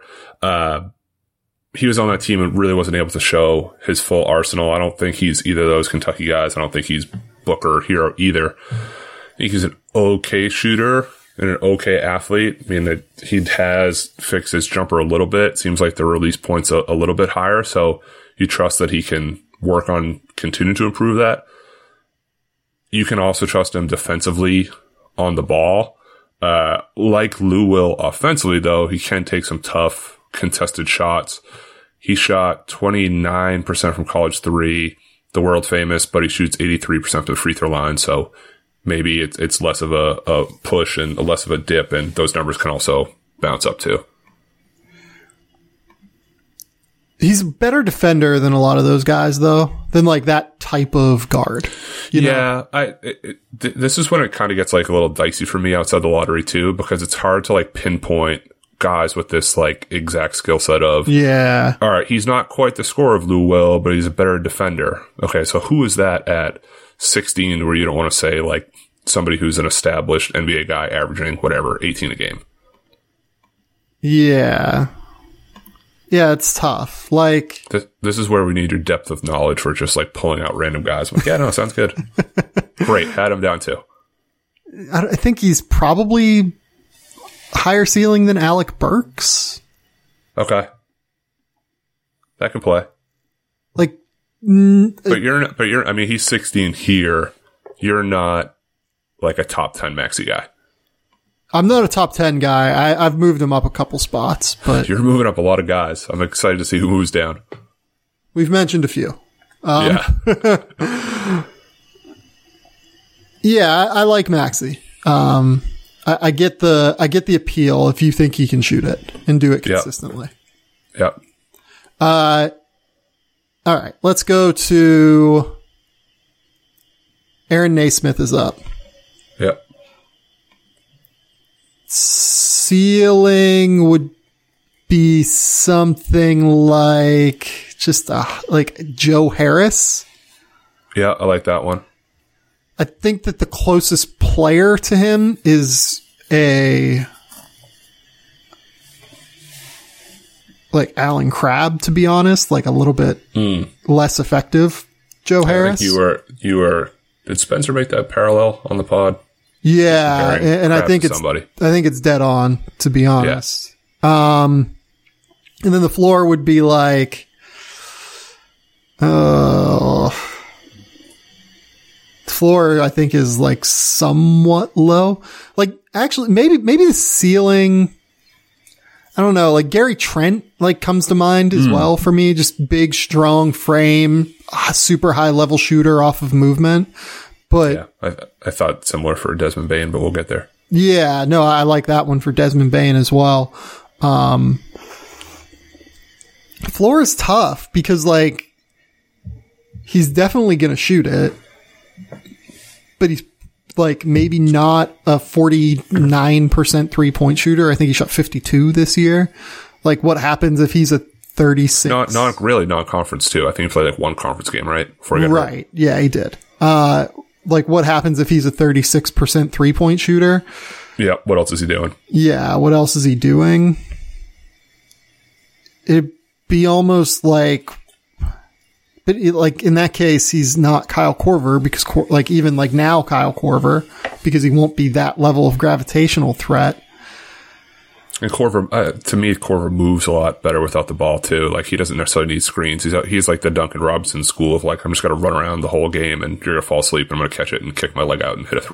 Like what people thought Taurean Prince was with the Hawks the last couple years. Like he fell off a cliff this year in Brooklyn and was not quite that, but like 38 to 39% three point shooter who doesn't actually like impact winning all that much, maybe. Yeah. Not his big version, but yeah. Yeah, like something play. like that. All right, I'm there. Uh, I'm at 18. I have Cole Anthony. I'm gonna say Austin Rivers, and I think there's some parallels beyond just like it's a coach's son and whatever. So I mean, both were heralded high school stars who struggled on not great th- college. oh, teams. so you're you're only giving one name. You're not giving a ceiling. I mean, that's yeah. I I, I figured outside like the top 15 or so we could do that. Just as the lightning round, so people aren't like, why are they talking two hours about this guys? Uh, so both were their college teams weren't great. I mean, uh, Austin Rivers, that Duke team lost to Lehigh in the tournament. North Carolina would not have been in the tournament, but both can create their own shot at a pretty high level. Both can take some bad ones at times. Inconsistent shooters and probably not best as primary facilitators either. I mean, you might fight me on that with with Cole Anthony, but Austin Rivers is also still in the NBA and his average close to 10 points per game for his career. Uh, my kind of like parallel question to you is Cole Anthony was preseason like a top five guy or considered Yeah. top five guy. How much do you, we buy into the he was playing through injury and the surrounding parts just weren't there argument? A little bit, but not enough to just like totally hand wave it. Because what worries me is that he didn't play up to the athleticism that like everyone thought he had. Right? Like he he was not a guy that looked particularly explosive out there. I didn't think. He looked explosive by college standards, but like Kira Lewis looked way quicker, right? Oh yeah, Like- no, I don't, I don't think that's that's close. And, and Cole's a guy. We said when he has space to load up and really Yep. dunk and crank it, he can. But he's not. He's not doing with the guy on his hip. No, he's not. Um, I'm trying to think of another guard here. Like RJ Hampton looked a lot quicker on the ground than he than he did. I thought.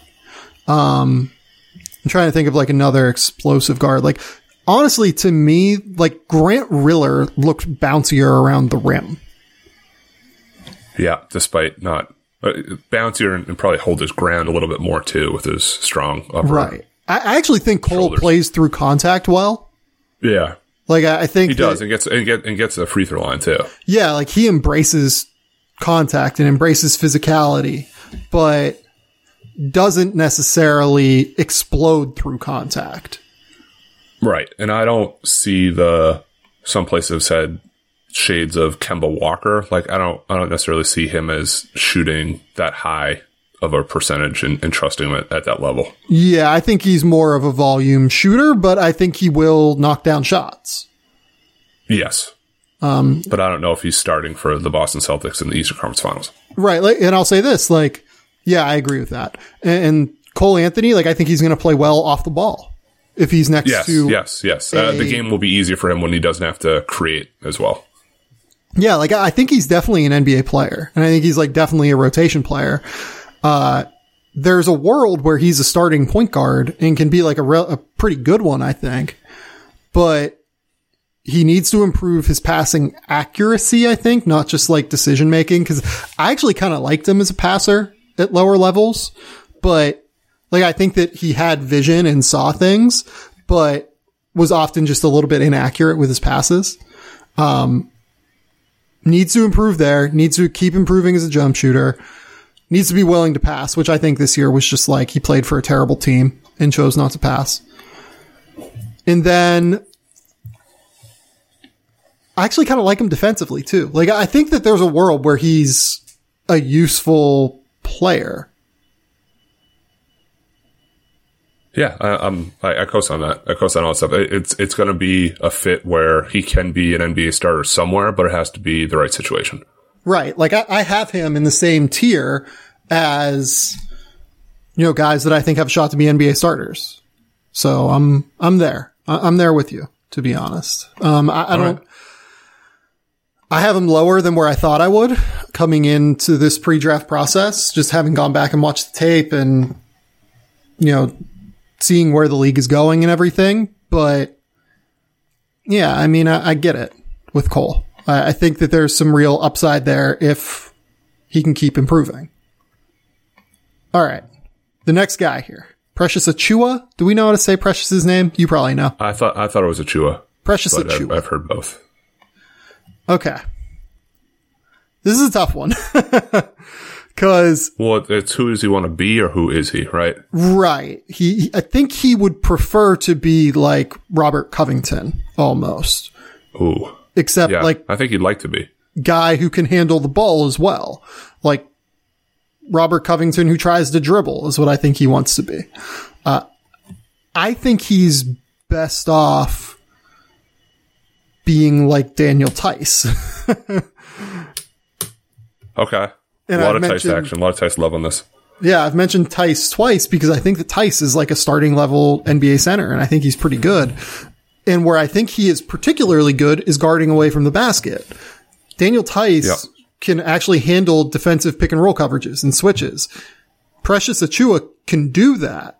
Uh, I think he actually slides his feet really, really well and has great lateral quickness and is a really underrated rim protector, much in the same way that Theis is.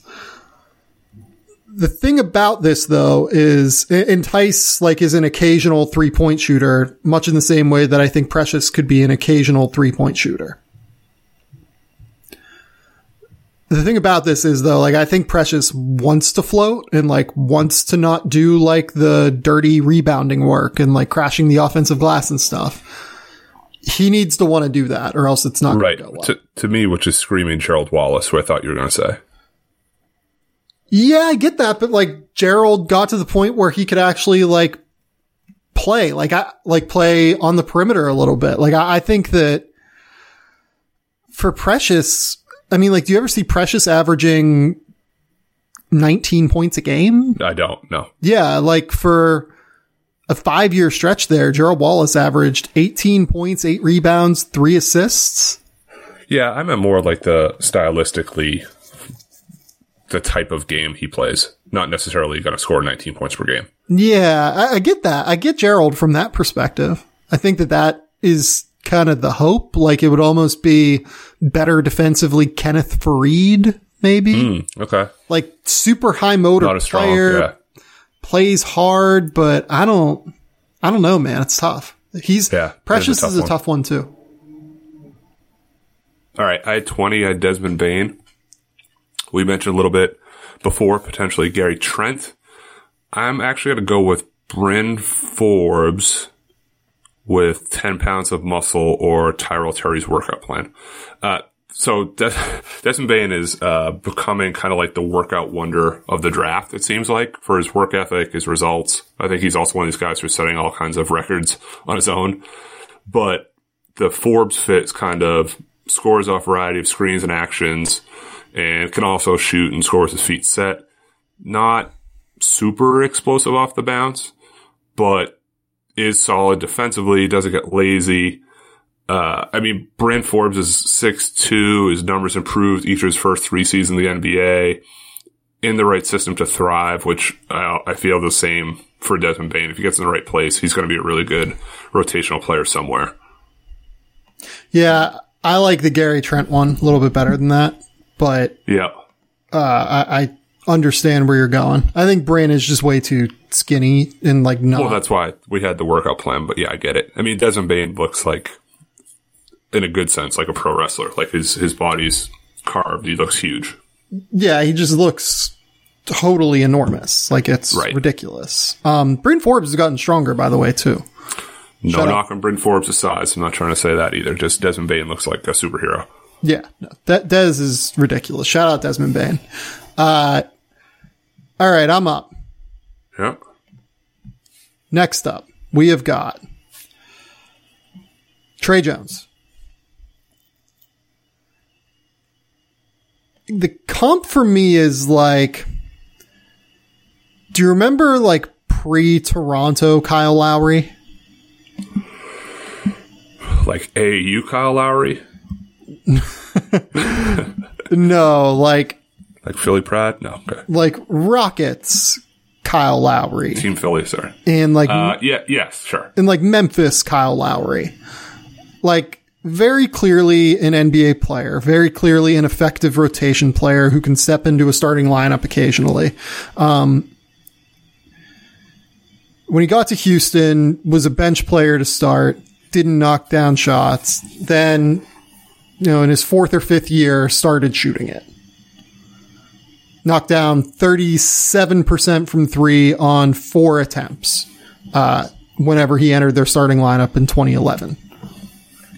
I think that that's the comp. Like it, it's it's not the high volume three point gunner that Kyle Lowry turned into that like morphed him into a Hall of Famer.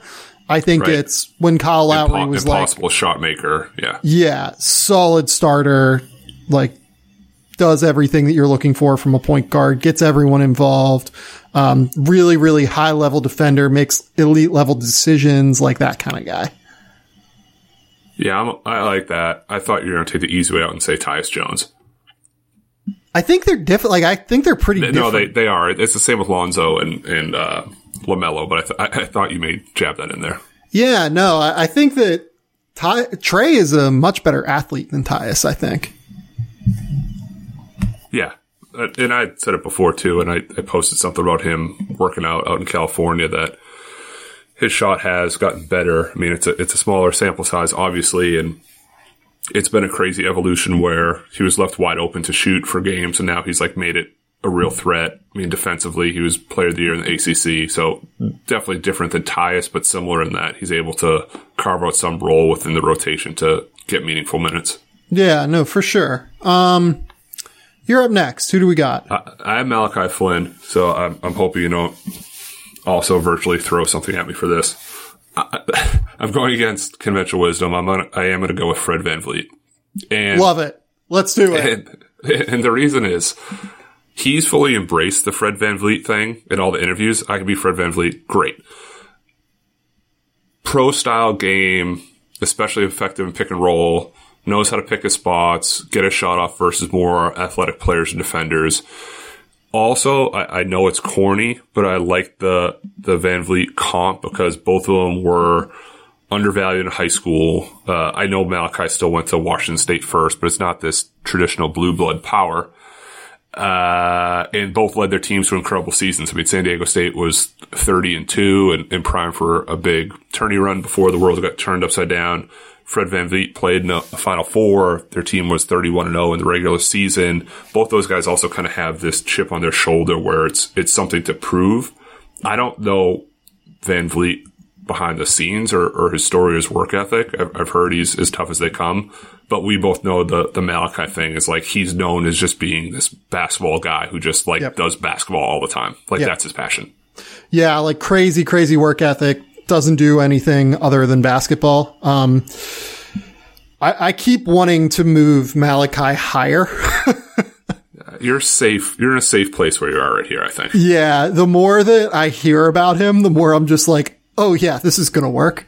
Uh, I can't quite like just keep doing it because I feel like I'm getting to an unsafe space.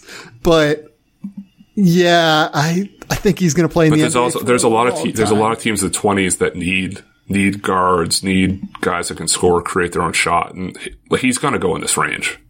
If I was Philadelphia, I would very, very strongly look at him. Uh, I, I would probably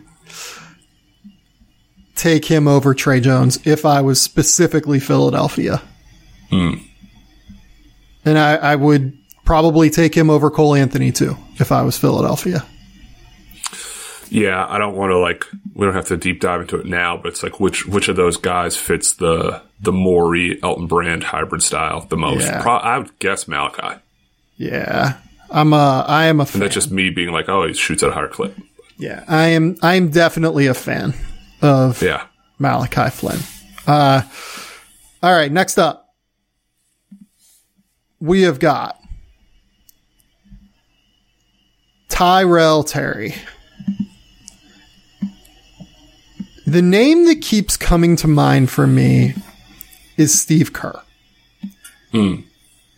And I think that like the Tyrell Terry like acolytes that now live on Twitter who think he's incredible. Well, they, they've all bought the merch, right? The branded headbands and sweatshirts. Shout out Tyrell. I love that. And honestly, like I, I think Tyrell's like an incredible kid. Um, Yeah, no, and he, he also we're, we're joking, but he also said proceeds from the next sale are going to community center in Minneapolis where he grew up, and he's making a difference before the draft even started. So it, it, it is admirable in that sense. Yeah, But Tyrell back to- Terry- Back to, back to jokes and Steve Kerr stuff. is an awesome human being. Like just a very clear, like awesome human being. I was, I, I can't remember if I was talking to you or someone else about this, but this feels like what happened with me whenever Jerome Robinson was in the draft. I forget what draft that was, maybe 2017, 2018. And I was, I think, the first person to put Jerome Robinson as like a first round pick in that mm-hmm. draft. Like I did it in like December or something. And he kept moving up and moving up. And eventually he got to where I had him by like March or wherever. And then he kept moving up and creeping up and creeping up to the point where the Clippers take him at 13, if I remember correctly. Right, which which is probably about ten spots even higher than I'm guessing without having your big board in front of you where Like, you had him. It's like 15 spots higher. Like I, I never got beyond like end of the first round with Jerome. And what's happening with Tyrell reminds me a little bit of that. Like I think I was the first person to have Tyrell as like a first round pick. And I really like him and he's slid up a little bit. Like he's at 22 for me now, something like that. And I really like him and I think he's definitely an NBA player but I can't quite get as high as everyone else seems to be going with Tyrell.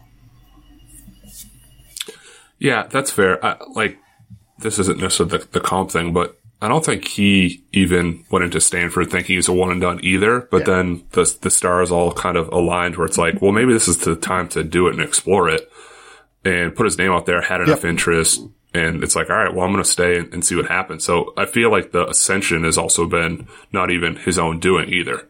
Yeah, no, And that, now, and, and- and people like his age, they like they can shoot the ball. He's a little bit younger. And now we joke, but he, he, has added muscle. He is bigger, which is one of the knocks that he wouldn't be able to deal with playing 82 games plus playoffs in the NBA where he can barely get through a normal college season. but by the way, so- like even with that 15 pounds, he's still probably going to be the skinniest player in the NBA next year. second behind Pokusevski, but yeah. Uh, so uh, the, he like he had to do it. He had to go. I I like the the Steve Kerr comparison. I've seen Mark Price. I don't like. I'm not on board with like the CJ McCollum or I don't know, like even like Buddy Hield Light. Like I don't see that either. The reason that I say Steve Kerr is that Steve Kerr played point guard essentially for those Bulls teams, but was not necessarily like the initiator, right? Um, Scottie Pippen and Michael Jordan were obviously the initiators of those teams.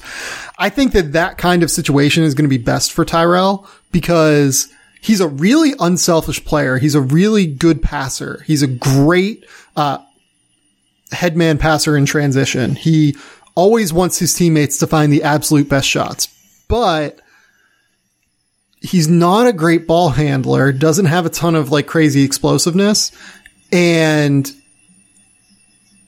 doesn't really make a ton of like live dribble passes, right? Like a lot of it is like jump stop, then make the pass or jump stop, jump in the air, draw the defender toward him and then make like a dump off pass, right? Or drive, stop, wait for the defender to come, then hit like a two handed chest pass kick out to the cross corner, right? It's not that that's a bad thing necessarily. It's just that it's harder to make a living that way in the NBA. Especially when I don't think he's like an elite level ball handler, like Stephen Curry, Steve Nash, these guys that like people compare him to at like the highest, highest, highest of his ceiling, right? Those guys were just like crazy fucking ball handlers. Mm-hmm. And I don't really see that with Tyrell. And, and, and the other part of this is, and why I compare, why I say Steve Kerr, he's literally like one of the smartest people in basketball that you'll meet. And he's also got that like super crazy competitiveness gene that Kerr has. I think he's. I think Tyrell Terry is going to be an NBA player for a very long time, and I think he's going to yeah, make. You're high on him. That's a that's a glowing yeah. rating at 23. Tyrell. The only thing I'll kind of spin on that is, I would take him if I can be patient. Like yeah. I take him if if I don't need him to score play right now. Like I think looking back after the mock draft we did I think like Milwaukee took him. If you need to win with Giannis like right now, like I don't know if you can wait. Yeah. Yeah. Like if if I was Philadelphia, it would be tough for me to take Tyrell right now. Right. Right. Malachi fits a little bit better. Yeah.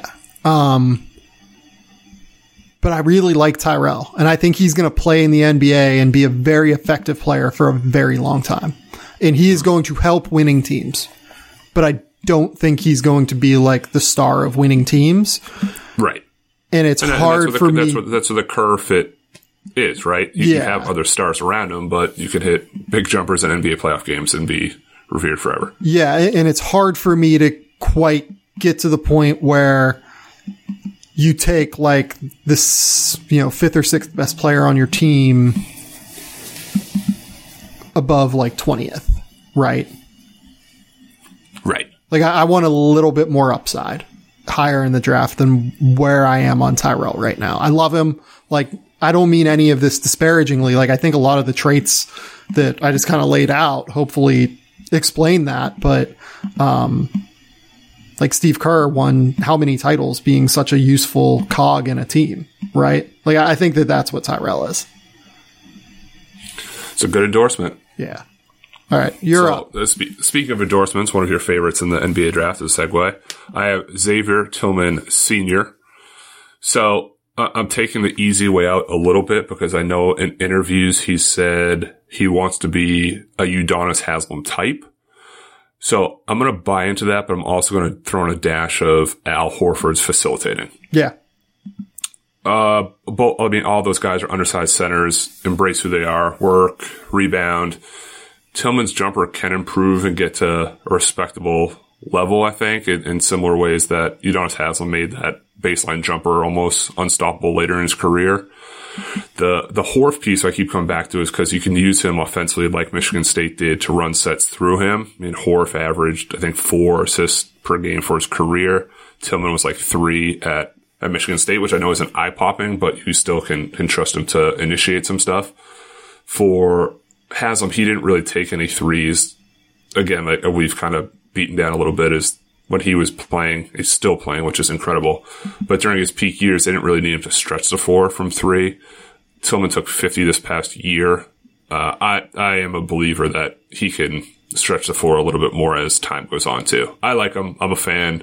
If, if he's somewhere in between those two guys, he's has a good career ahead of him. All right, let's. uh I don't really have anything else. Like I think that's basically right. To be honest. Wow, pretty good. Oh God, I get Grant Riller now. Grant Riller to me is like Lou Williams. Uh, similar. Okay. You know, great finisher at the basket. Uh, guy that I think will shoot at reasonably high level. Um, not a defender at all. Yeah, I mean he he's kind of put out the Fred VanVleet things as well, which is a a party favorite too. yeah, no, he, he's really bad defensively. Uh, that, that's going to be tough to, I think, get to Fred's level because Fred is a very high level defender. Yeah, right. I mean Grant will take charges though. I mean he'll he'll slide his feet and get in front. He's not the the best defender. You have to see when he's playing again a high level competition every night. But I, I'm a little bit more of a believer in Riller than you are. Defensively, you mean?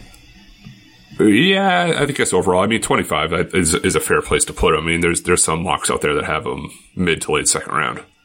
Yeah, I, I think even your mock did. I mean, this is the big board versus the mock draft debate anyway. right. Like for what it's worth, I think he's going to go in the second round. Um, Yep.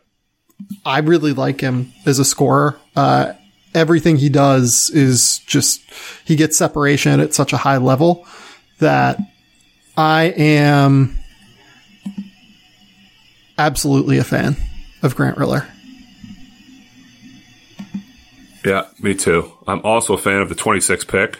Well, the 26 guy on your board, Isaiah Stewart, who I have in that Montrez Harrell type mold. Yep. And I, I know we haven't really done like floors, but I think the floor is somewhere in the Thomas Bryant ish range. Uh, worker forward. He's a little undersized at 6'8, but does have a 7'4 wingspan. He'll make contact, rebound, box out. I am a little worried if he'll be able to defend bigger, more athletic guys. And, and we've, we've discussed the Trez thing earlier in holding guys and pick and roll, but plays hard, has a high motor. He didn't really shoot outside of the lane in college at Washington. There is draft video, workout video circulating right now that frankly says otherwise. I, I know it's an open gym. Everyone's a great shooter in an open gym, but looks good, looks comfortable from distance. It is a 77% free throw shooter. So you buy in that it can get better. Yeah, I think he's just going to straight up shoot. I'm, I'm really Yeah. not that worried about it. Um, I, I was even saying that coming into last year that I thought he was going to shoot at Washington and they just didn't use him in that role. Uh, he was on the podcast earlier this year and, you know, said like he feels very comfortable shooting from distance. yeah, no, I mean, it looked like in the workouts. Yeah, and it comes off of his hand great. He, he's going to shoot it. I don't really have a concern there. Uh, yeah, I, I like that. Like bigger Montrez Harrell. I think that's dead Right. on. Okay. Next up. Oh, you gave me Jalen Smith. Final four. Um, you keep saying you gave me these. This is off yours. I just went. I picked first the mocks, and you picked first here. No, no the this deck is your fault. fall my favor, I'm, but I'm I'm not taking the blame for this. Unbelievable. Unbelievable. You Yeah. you're passing the buck like a politician, Penny. Incredible. Go vote. Vote. Go vote. Yes, Everyone, please, for the love of Yes. God, go vote. Shut up voting. Even even though I'm in Australia, I've already voted. Early and Please often. Go Yeah. vote. Um. Okay. Sticks. Sticks. Um. Is it like?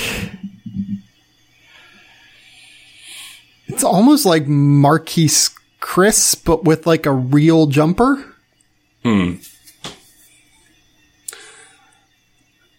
Chriss, at least he played on Under Armour circuit, so I saw him a lot. At least coming out of college, I think he's a little bit more of a an athlete. I think Sticks is a little bit stiffer than Marquese Chriss was. way stiffer, way stiffer. But is it like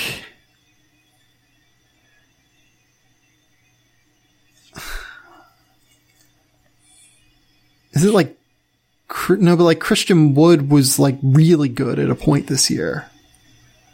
There's Yeah, there's yeah, not really an ideal one here. Is it like almost Chris Boucher for Toronto You're this digging. year? Yeah. Like some, like the, the hope is that he can be Serge Ibaka, but That's yeah. So that's the hope, and what you've seen in a few other places. But he's- it's it's that's not the best fit. And I said this the last like three or four picks. It's like you're really kind of, ooh, how does it make a, a perfect scenario between both sides of the ball? Yeah, Ibaka. I mean, Ibaka is a, a great ceiling if you can get there. but he's nowhere near the athlete Ibaka was at a younger age. Like not No. even in the stratosphere Right. with Ibaka athletically. Because like if you remember, like Ibaka was like Air Congo, like at the dunk contest and like doing all this stuff. Like crazy shot blocker with crazy vertical. Like Jalen Smith can throw down a dunk on people, but he's not that.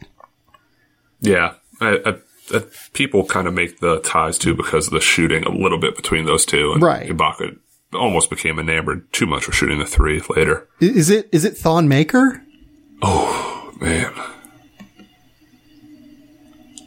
I, I, I haven't seen enough Thon in the NBA. In high school and in grassroots, he was, Thon was more fluid, for sure. Oh yeah, like Thon was Thon was like the god of the grassroots circuit. I mean, he was unbelievable. But like, I think Jalen can shoot it better than Thon can too. Yes. Like, is it like better shooting Thon Maker? I don't.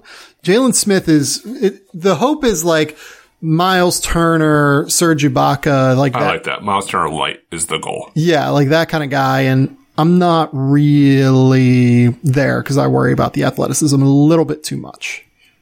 Yep. Which is why he's fair. lower on this board than where I think he is most places now. Right, where, where he'll actually go. Yeah. All right, you All right, are you can go with Penny. that. That's fine. All right, I have 28 with three more power through. So I have Robert Woodard, who I actually really like. I had a tough one with this. I said like a more athletic Jae Crowder or potentially like a Jeremy Grant.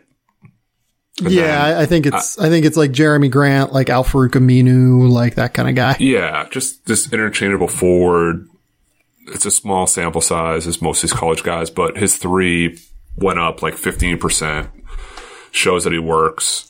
Uh, he's smaller than Jeremy, but does have a 7-1 wingspan. Little bit of an underrated passer. Uh, can close out to shooters, switch on wings, bigs, and Robert Woodard's also benefiting right now from the bubble of Yep. wings that can guard multiple spots, multiple actions, as long as we pretend the Jeremy Grant Plumlee switch with or lack thereof with LeBron didn't happen, Anthony Davis didn't happen, but uh, I, I- I see him in that kind of versatile role as from a forward position. Yeah, no, I think that's reasonable. All right, the last guy I've got here. You gave me Josh Green. Yes, you gave yourself Josh Green. Josh Green. Hmm. Super high level on ball defender. Pretty good off ball defender too. Yeah, anticipates well, good instincts, Um, but run and run and jump. Handle needs a little bit of work. Great in the open court. yeah, like the hope is almost like what Norman Powell has become. But like Okay, Norm is a better offensive player than what I would expect Green to get to. right. Uh,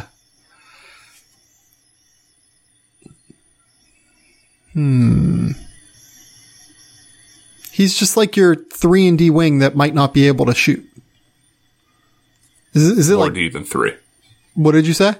I said more D than three. Yeah. Yeah, and like might be able to play make in the open court a little bit, and might be able to, you know, make some things happen that way.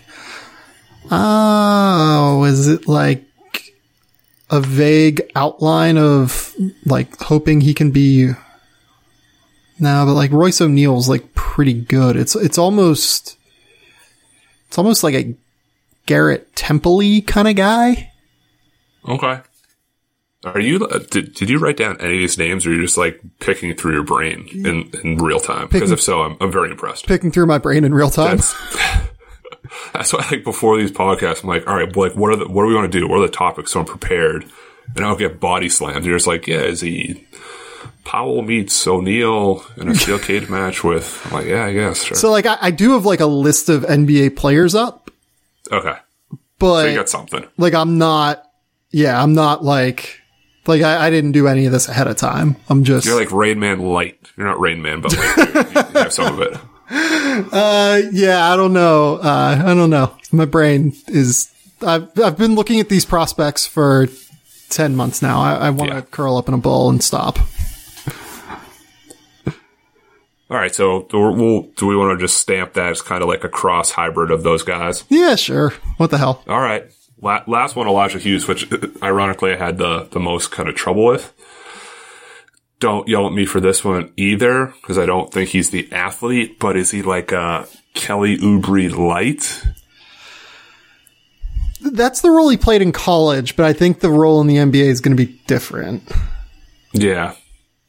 I mean, so I just had it as like a wing, a little bit undervalued, not the athlete of Kelly, similar size when Kelly was at Kansas. I mean, their numbers, Hughes last year averaged 19 points per game, but from the field, it was 43, 34, 81. Kelly was 44, 36, 72. Is it is it maybe more mature Danuel House? More mature Danuel House, yeah. Post bubble, learned his lesson, Danuel House, yeah. Uh, I, I can see that. Like guy see that, guy that was like somewhat inefficient as a shooter because he had the crazy role at Texas A&M.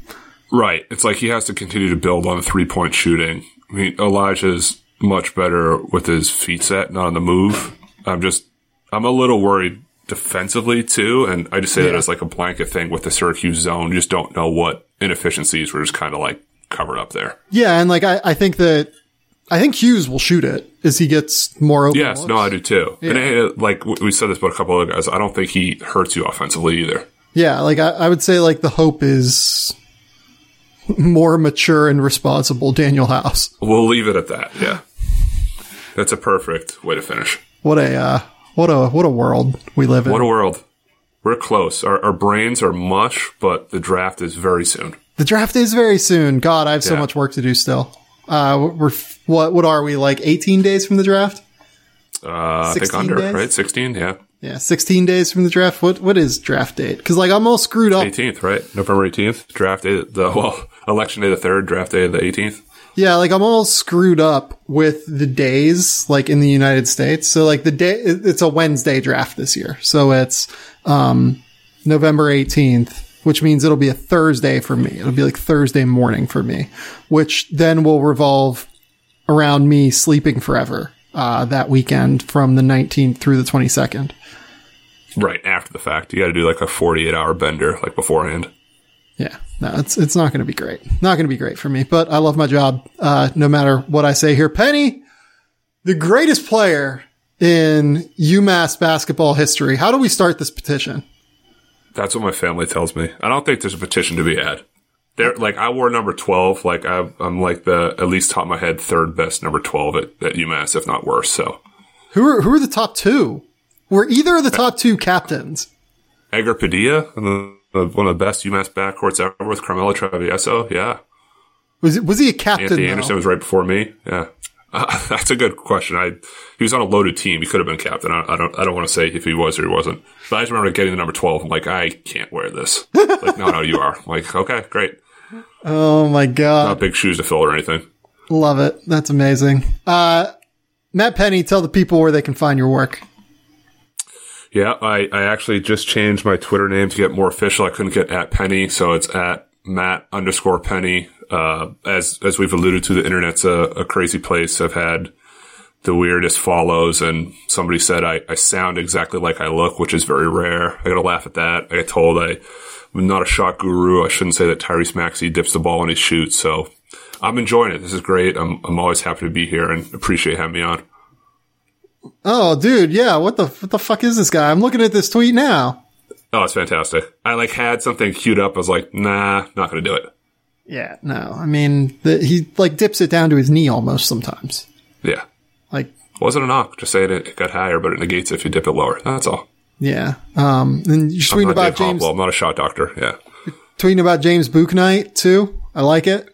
He's good. He's undervalued. I, I think the second team Big East thing was more about they just got to the conference. And it's like, hey, wait a second. Like, not so fast. I have, uh, I will have James Bouknight in my first round Absolutely. Next year. He is. No question. Uh, he's very good. He's very fun too. Uh, Connecticut fans should be very, very, very happy about this. And the fact they get to watch James Bouknight. All right, this has been Sam Vecenie. You can go find my work uh, over at The Athletic. I will have something probably mid next week, I would say, that is relatively big. And then I'll have like a bunch of other uh, things coming out before the draft. So keep it locked there. Until next time, we will talk soon. Bye.